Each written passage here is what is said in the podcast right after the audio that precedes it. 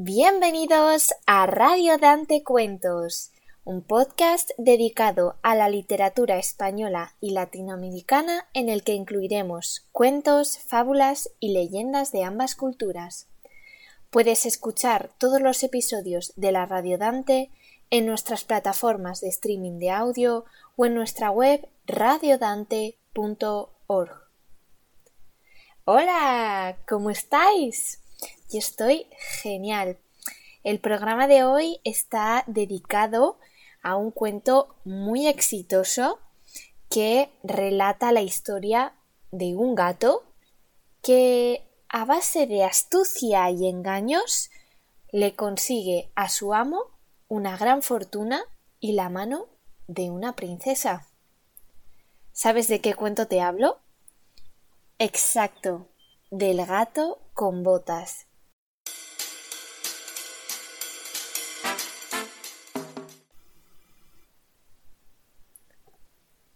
Un molinero dejó su molino, su burro y su gato como única herencia a sus tres hijos.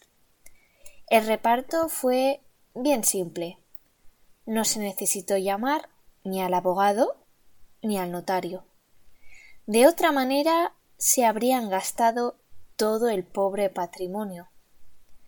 El mayor de los hermanos recibió el molino.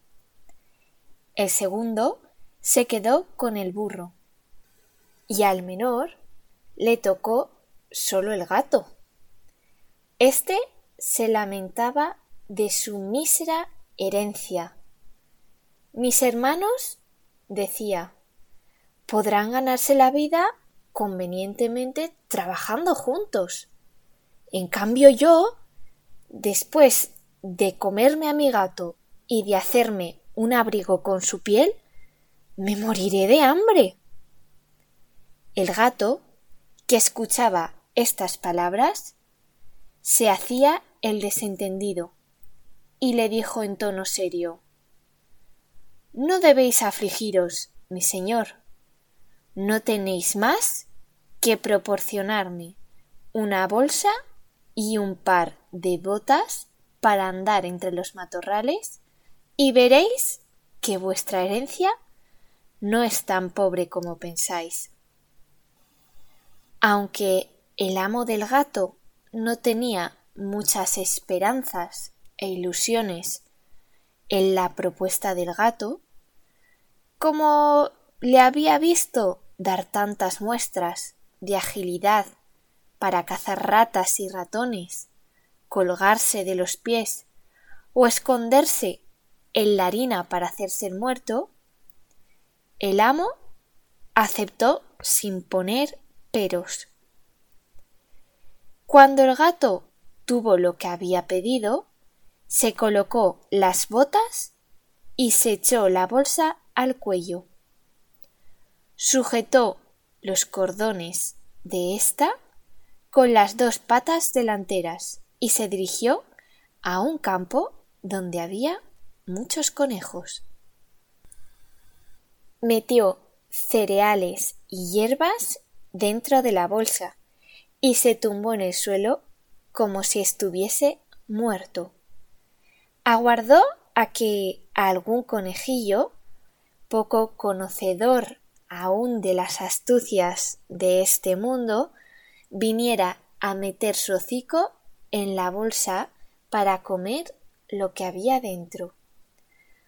Poco después de haberse acostado, se vio satisfecho. Un atolondrado conejillo se metió en el saco y el maestro gato, tirando de los cordones, lo encerró y lo mató sin misericordia.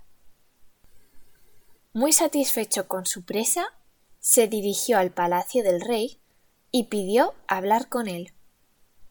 Lo hicieron subir a los aposentos de su Majestad, donde, al entrar, hizo una gran reverencia ante el rey y le dijo He aquí, Majestad, un conejo de campo que el señor marqués de Carabás, el nombre que inventó para su amo, me ha encargado obsequiaros de su parte. Dile a tu amo, respondió el rey, que le doy las gracias y me agrada mucho. En otra ocasión se ocultó en un trigal, dejando siempre su saco abierto, y cuando en él entraron dos perdices, tiró de los cordones y las cazó a ambas. Fue enseguida a ofrendarlas al rey, tal como había hecho con el conejo de campo. El rey recibió también con agrado las dos perdices y ordenó que le diesen de beber. El gato continuó así durante dos o tres meses, llevándole de vez en cuando al rey productos de caza de su mano.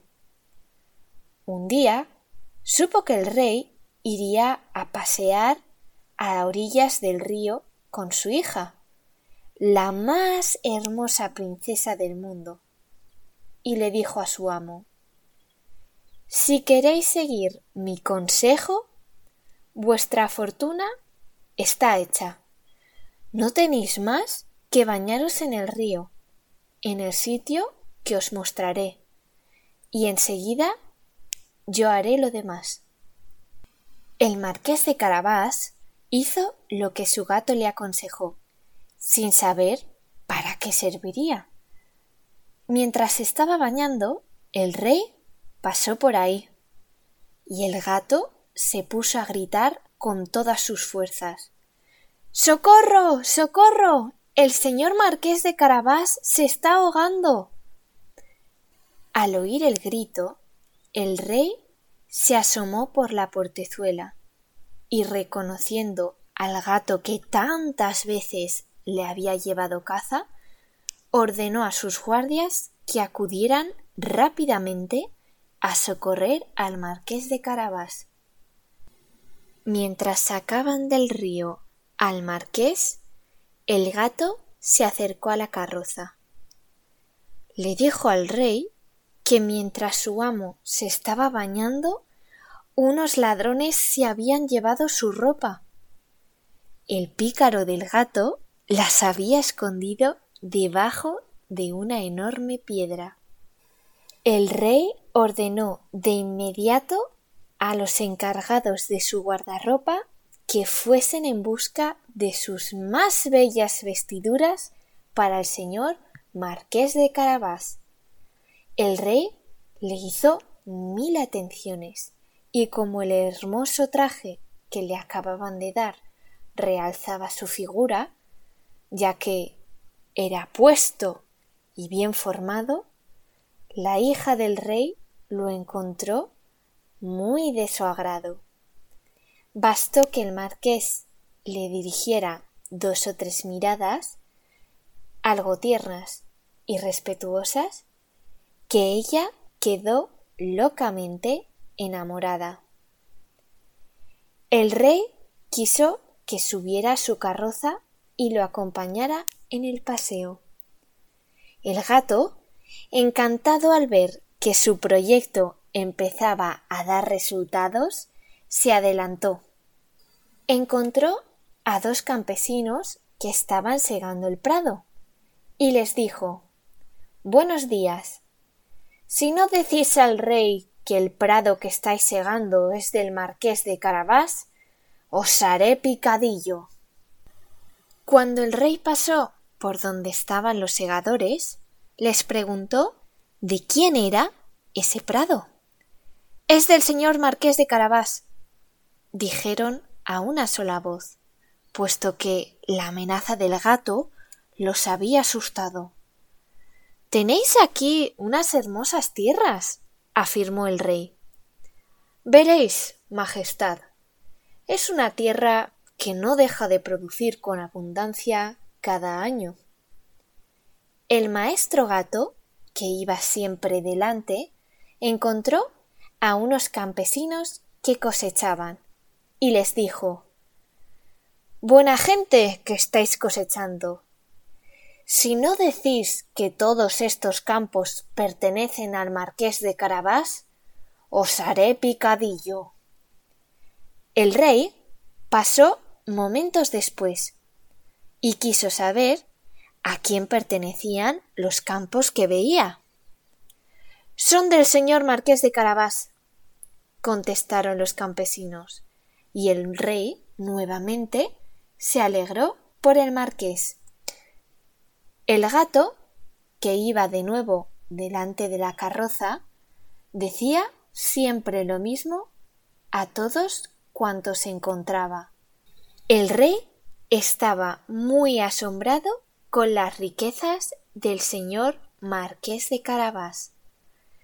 El maestro gato llegó finalmente a un hermoso castillo cuyo dueño era un ogro, el más rico que jamás se hubiera visto, pues todas las tierras por donde habían pasado dependían de este castillo. El gato tuvo la precaución de informarse acerca de quién era este ogro y de lo que sabía hacer. Pidió hablar con él diciendo que no había querido pasar tan cerca de su castillo sin tener el honor de hacerle la reverencia. El ogro lo recibió de la forma más cortés que puede hacerlo un ogro y lo invitó a descansar. Me han asegurado, dijo el gato, que tiene el don de convertirse en cualquier clase de animal, que puede, por ejemplo, transformarse en león o en elefante. Es cierto, respondió el ogro con brusquedad, y para demostrarlo verá cómo me convierto en león. El gato se asustó tanto al ver al león delante de él que en un santiamén trepó por las paredes. Después de un rato, viendo que el ogro había recuperado su forma primitiva, el gato bajó y confesó que había tenido mucho miedo. Además, dijo el gato, me han asegurado de que usted tiene el poder de adquirir la forma del más pequeño animalillo. Por ejemplo, que puede convertirse en un ratón o en una rata. Os confieso que eso me parece imposible. ¿Imposible? contestó el ogro, y al mismo tiempo se transformó en una rata que se puso a correr de un lado para otro. Apenas la vio, el gato se echó encima de ella y se la comió. Entretanto, el rey, que al pasar vio el hermoso castillo del ogro, quiso entrar. El gato, al oír el ruido del carruaje que atravesaba el puente levadizo, corrió adelante y le dijo al rey Vuestra Majestad, sea bienvenida al castillo del señor Marqués de Carabás. ¿Cómo? ¿Señor Marqués? exclamó el rey. ¿Este castillo también os pertenece? Nada más bello que este patio y todos estos edificios que lo rodean. Vamos a ver el interior, por favor. Estos entraron en una gran sala donde encontraron una magnífica fiesta que el ogro había mandado preparar para sus amigos, que vendrían a verlo ese mismo día. Sus amigos no se habían atrevido a entrar sabiendo que el rey estaba allí. Tanto el rey como su hija estaban encantados con las buenas cualidades del señor marqués de Carabás. La princesa estaba loca de amor viendo los valiosos bienes que poseía. Así, el rey Después de haber bebido cinco o seis copas, le espetó al marqués. Solo dependerá de usted, señor marqués, que seáis mi yerno. El marqués, haciendo grandes reverencias, aceptó el honor que el rey le estaba haciendo. Y ese mismo día se casó con la princesa. El gato se convirtió en gran señor y ya no tuvo que correr tras las ratas, sino para divertirse.